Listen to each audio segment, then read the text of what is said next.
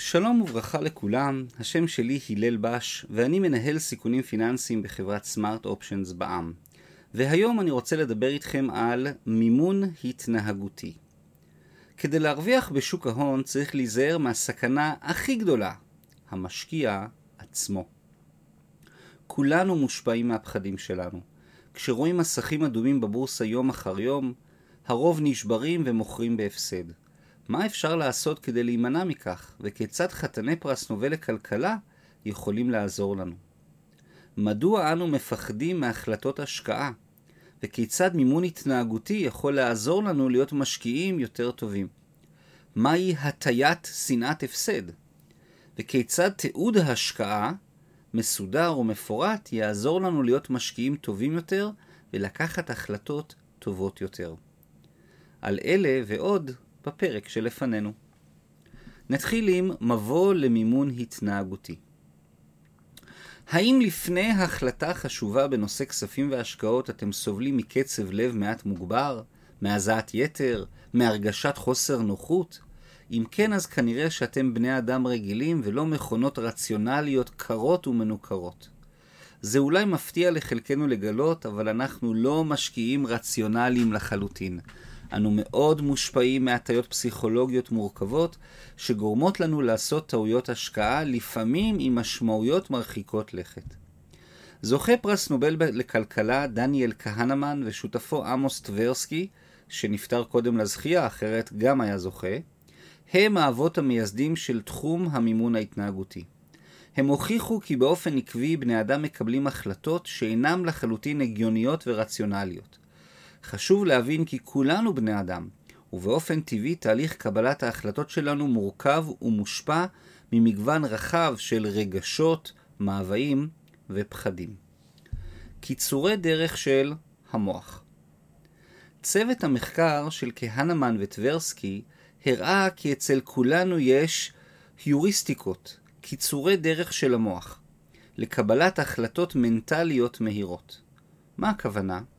המוח האנושי ממהר להסיק מסקנות אודות קשרים של סיבה ותוצאה גם ממידע מאוד מוגבל. לדוגמה, אם נראה בחדשות ידיעה אודות תאונת מטוסים, ולאחר מכן יבקשו מאיתנו להעריך את ההסתברות לתאונה אווירית כלשהי, רובנו ניתן הערכה עם הטיה כלפי מעלה. היינו, נסביר כי ההסתברות לתאונת מטוסים הרבה יותר גבוהה מאשר במציאות, או אפילו יותר גבוהה מאותה הערכה שלנו שנתנו לפני החשיפה לידיעה החדשותית. הטיה זו הינה חלק מהותי מהמבנה הפסיכולוגי שלנו, והיא לרוב די מוצדקת.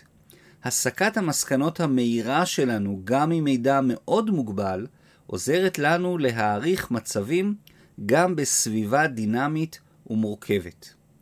אם אנחנו מנסים לחצות את הכביש ושומעים רעש מרוחק שדומה למכונית, הרבה יותר בטוח להניח שמכונית מגיעה מעבר לעיכול ולכן לא לחצות כרגע. זוהי דוגמה להיוריסטיקה קלאסית שממש מצילה חיים. אם נבין כיצד ומדוע אנו פועלים לעיתים בצורה לא רציונלית, נוכל לבצע פעולות מניעה שישפרו את תהליך קבלת ההחלטות שלנו בכלל והחלטות ההשקעה שלנו בפרט. כנראה שלא נוכל למנוע לחלוטין את כל ההשפעות הפסיכולוגיות, אבל נוכל להיטיב את ההחלטות ההשקעה שלנו ולהימנע משגיאות מוכרות ונפוצות. שנאת הפסד אחת ההטיות המרכזיות שקשורות מאוד להחלטות השקעה הינה הטיית שנאת הפסד, loss aversion bias. במסגרת הטיה זו נמצא כי הסבל כתוצאה מהפסד של 100 שקלים עולה בהרבה על ההנאה מרווח של 100 שקלים. נדגים את ההטיה הזאת בעזרת הימור פשוט. נטיל מטבע רגיל עם 50% סיכוי לרווח של 300 שקל ו-50% סיכוי להפסד של 100 שקל. מבחינה רציונלית והגיונית, אנו אמורים מאוד לשמוח על ההימור ולבקש להשתתף בו כמה שיותר. ואולם רוב בני האדם יעדיפו או שלא להשתתף בהימור, או להשתתף בהימור בצורה מאוד מוגבלת, פעם, פעמיים או שלוש. שנאת הפסד גורמת לנו לייחס חשיבות יתר לסטטוס קוו הנוכחי, ונותן משקל מאוד גבוה לכל חריגה כלפי מטה ביחס לחריגה זהה כלפי מעלה. שערו בנפשכם שני משקיעים שונים. הראשון מחזיק במניה של חברה א', ושוקל למכור אותה ולהשקיע בחברה ב'. הוא מתחבט. לבסוף הוא מחליט שלא לעבור לחברה ב', וכתוצאה הוא מגלה שאילו היה עובר, היה מרוויח אלף ש"ח יותר. לעומתו המשקיעה השנייה שלנו החזיקה במניה של חברה ב', וקיבלה החלטה מודעת ומסודרת למכור אותה ולעבור לחברה א'. כתוצאה היא מגלה כי אם לא הייתה עוברת למניה א', הייתה מרוויחה אלף שקל יותר. כששאלו אנשים מי משני המשקיעים מרגיש יותר חרטה, מעל 90% מהנשאלים ענו כי המשקיעה שמכרה בפועל את מניה ב' מרגישה הרבה יותר חרטה מהמשקיע הראשון. זאת למרות ששני המשקיעים הגיעו לבסוף לבדיוק אותה תוצאה פיננסית ולאותו הרכב מניות. נראה כי אנשים חווים הרבה יותר חרטה כאשר הם מבצעים פעולה אקטיבית ממשית שמובילה להפסד, מאשר למצב של המשקיע הראשון הפסיבי, שבפועל לא עשה כל שינוי בתיק ההשקעות שלו. נוכל אפילו לומר כי זו אולי הסיבה מדוע אנשים רבים נאבקים ולבסוף לעתים נמנעים מביצוע כל פעולת השקעה בשוק ההון. הטיית הפסד גורמת להם ולאחרים להישאר פסיביים ולהשאיר את כספם בפקדונות בנקאיים חסרי ריבית. כאמור, אנחנו לא רובוטים מושלמים שמקבלים החלטות הגיוניות ורציונליות לחלוטין. אותם אנשים שחושבים שהם מחשבים אנושיים, עובדים רק על עצמם, ומוכיחים הטיה קוגניטיבית אחרת, שנהוג לומר שלרוב מופיעה בעיקר אצל פוליטיקאים מקצועיים. החתונה הקתולית הטיית שנאת הפסד גורמת למשקיעים מנוסים לקבל החלטות גרועות ומופסדות. הדוגמה הקלאסית לכך היא כאשר משקיעים רוכשים נכס פיננסי מסוים, כמו מניה של חברה מוצלחת וטובה. במקרים רבים החברה אינה מוצלחת, וההשקעה חווה ירידות שערים מתמשכות לאורך זמן. ההשקעה יוצרת הפסד תאורטי שרק הולך וגדל, אבל המשקיעים לא בהכרח מוכנים להכיר בטעות שלהם.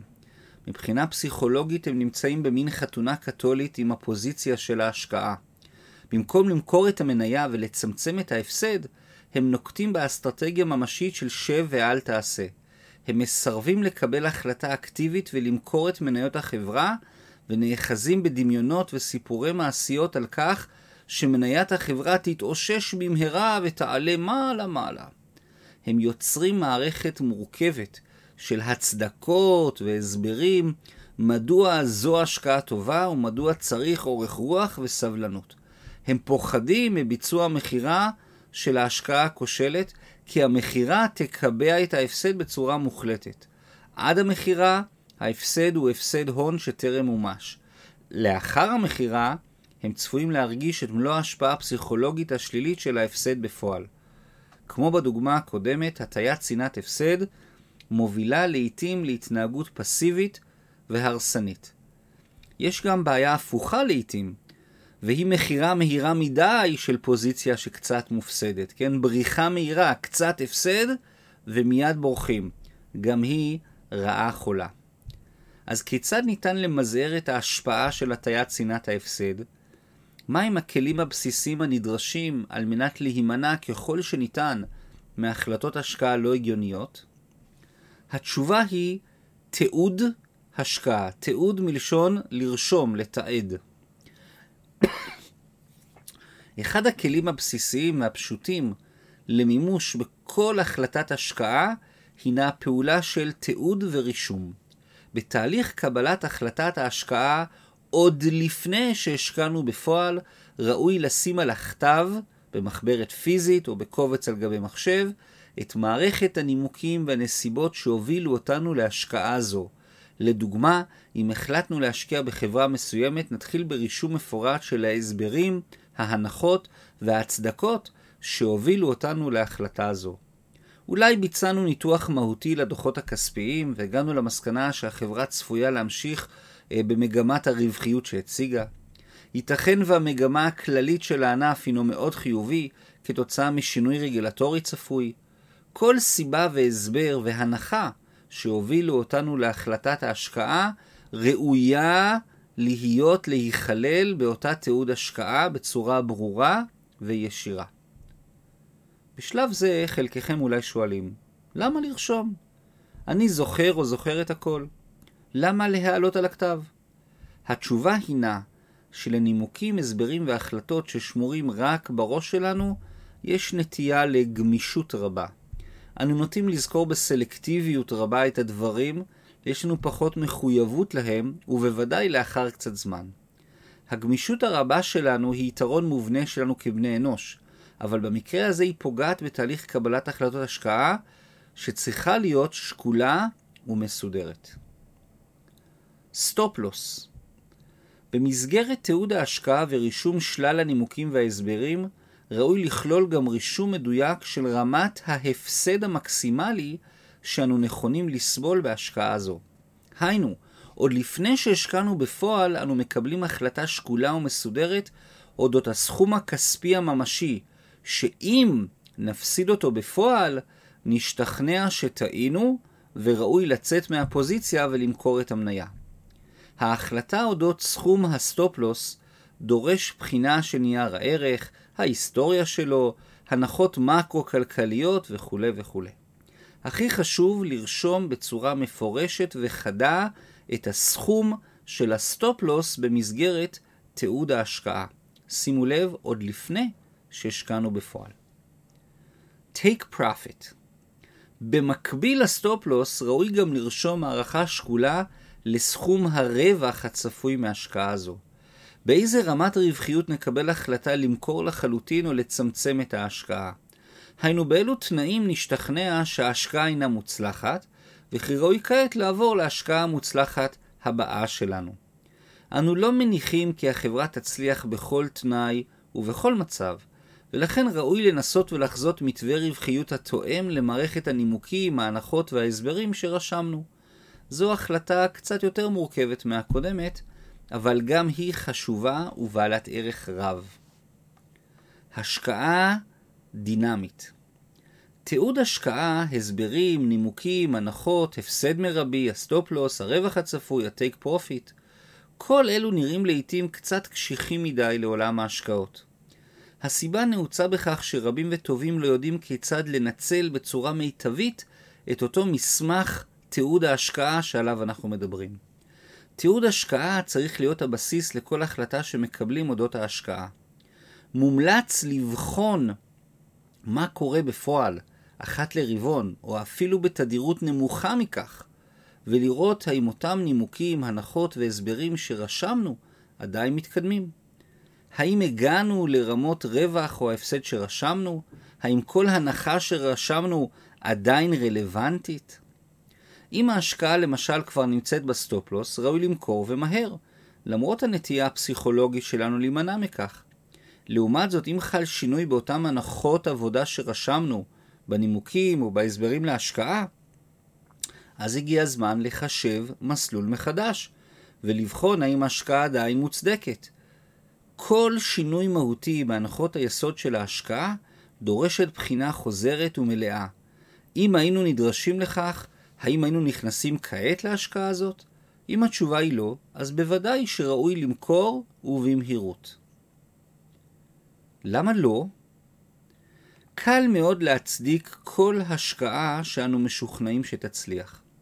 ולכן ישנה חשיבות רבה לנסות ולחפש באופן יזום ומפורש את אותם הסיבות והנימוקים שהובילו למסקנה ההפוכה מזו שקיבלנו. להיות מין devil's advocate. לחפש את הסיבות וההסברים מדוע לא לבצע את ההשקעה. זה ממש לא קל, כי רובנו נוטים להתעלם מממצאים שסותרים החלטות שכבר קיבלנו. אבל הבחינה האמיתית והשלמה כוללת התייחסות גם לעובדות שלא ממש תומכות במסקנות שלנו אודות ההשקעה. גם את ההסברים והנימוקים ההופכיים להחלטת ההשקעה ראוי לצרף לתיעוד ההשקעה. ולמה? כי בחינה לאחור תגלה לנו לאחר זמן האם צדקנו כשהחלטנו שלא לתת לאותם נימוקים הופכיים משקל ממשי בהחלטות שלנו. כך נוכל להיכנס לתהליך של שיפור מתמיד והטבה של החלטות ההשקעה העתידיות שלנו. כולנו בני אדם, וכולנו מושפעים מהמורכבות הפסיכולוגית האנושית. כל החלטת השקעה דורשת התמודדות ממשית עם ההטיות הקוגניטיביות הטבעיות שלנו. כלי יעיל ופשוט הינו תיעוד השקעה שכולל רישום של העובדות, המגמות והנחות היסוד שבבסיס החלטת ההשקעה שלנו. כמו כן, ראוי לרשום בצורה מפורשת את רמות ההפסד והרווח שבהם נשתכנע שראוי לצאת מההשקעה. בנוסף, חשוב מאוד לכלול בתיעוד ההשקעה גם את ההסברים והנימוקים ההופכיים שאינם תומכים בהחלטות ההשקעה.